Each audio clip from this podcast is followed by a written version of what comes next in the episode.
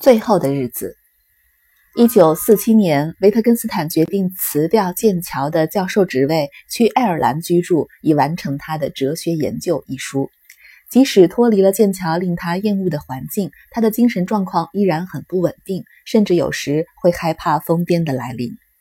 一九四八年夏天，在独居之中，他不知为何陷入了深深的忧郁，想到了已经在十几年前得病去世的弗朗西斯。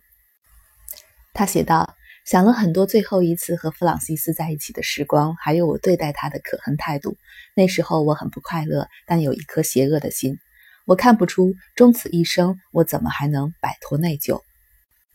维特根斯坦一生最感觉内疚的邪恶，是因为他自己的不快乐而伤害了挚爱自己的人。这种对自己错误的内疚，反而让人能看到一个真实而且高贵的生活姿态。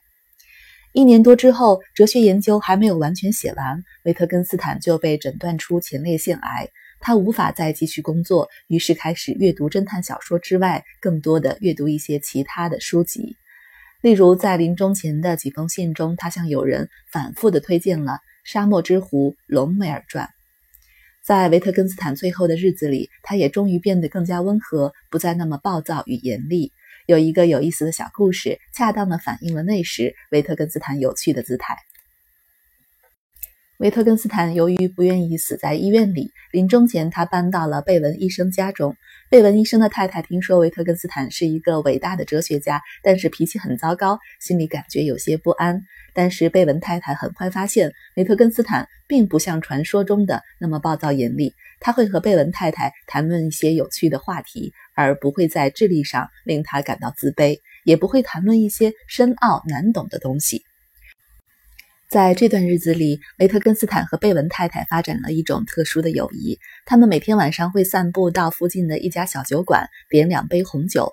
贝文太太喝一杯，另一杯给维特根斯坦。维特根斯坦并不喝这杯酒，而是偷偷地把它浇到酒馆的植物盆栽里。贝文太太回忆说：“这是我唯一看到过他做过的不老实的事。”在临终的病床上，贝文太太告诉维特根斯坦，他的朋友正在赶来。维特根斯坦最后对他说。告诉他们，我有一个美好的生活。维特根斯坦在晚年一直想要回到挪威，回到曾经令他产生过最多灵感的地方，但是他的病情不允许他那么做。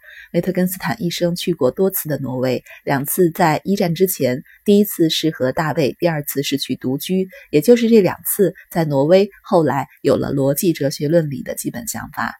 在一战之后，维特根斯坦又去过挪威。有趣的是，维特根斯坦每次去挪威都是从剑桥启程的。挪威似乎成了他逃离剑桥学术圈的一种选择。维特根斯坦最后已经无法继续工作，一直想要写完的哲学研究一书也只完成了第一部分。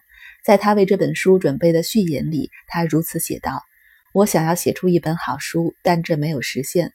但我可以改进它的时间已经过去了。”虽然没有完成自己哲学上的研究，维特根斯坦并不觉得特别的遗憾。他在笔记中写道：“有人可能会说，某人在完成某份工作之前已经死去是一件非常严重的事情，但在另一个意义上，这并不是关键。